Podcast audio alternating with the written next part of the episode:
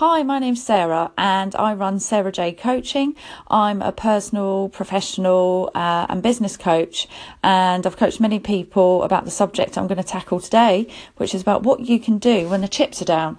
And if you're anything like me, um, I'm sure you've had times in your life when the chips are definitely down. It could be something to do with work, something in your personal life.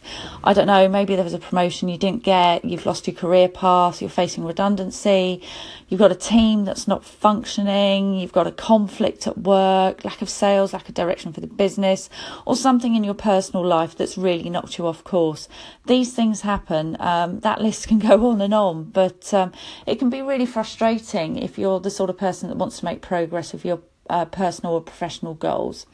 So, what can you do? Well, you can remain in victim mode, but that's not particularly helpful. Um, and it's not going to attract people to you that can help you.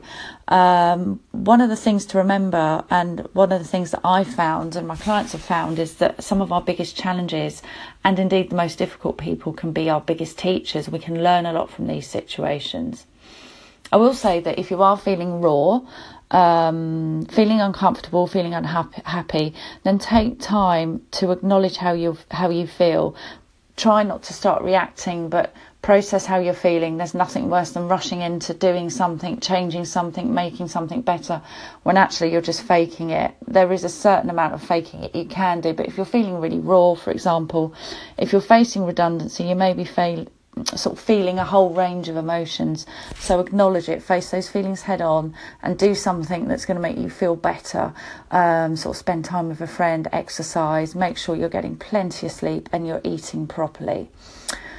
So this is a really, really good time, in fact, as weird as that sounds, to review your personal and professional goals. What do you want? Are you on track?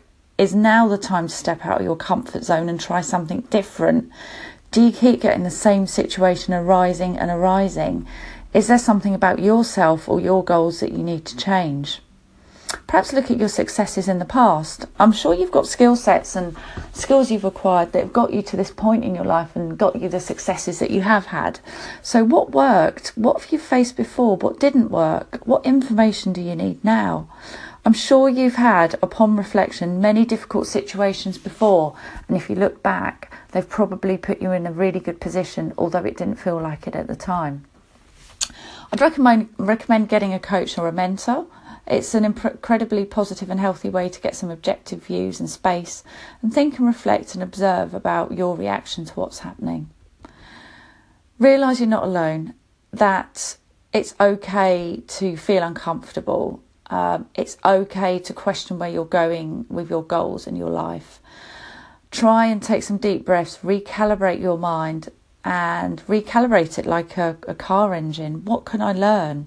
What do I want from this situation? What well, well worked well in the past? What do I need to change about myself or the situation I'm in? Honestly speaking, I've been through redundancy, mergers, acquisitions, um, all sorts of different situations, and I found that these difficult situations can be a source of great development for you, and actually you can thrive from those experiences, not just not just survive but thrive. So contact me on plus forty four seven five three one. 228089 or email me at sarah at sarah-j.com to find out how I can help you and how I've helped others in your situation. And good luck!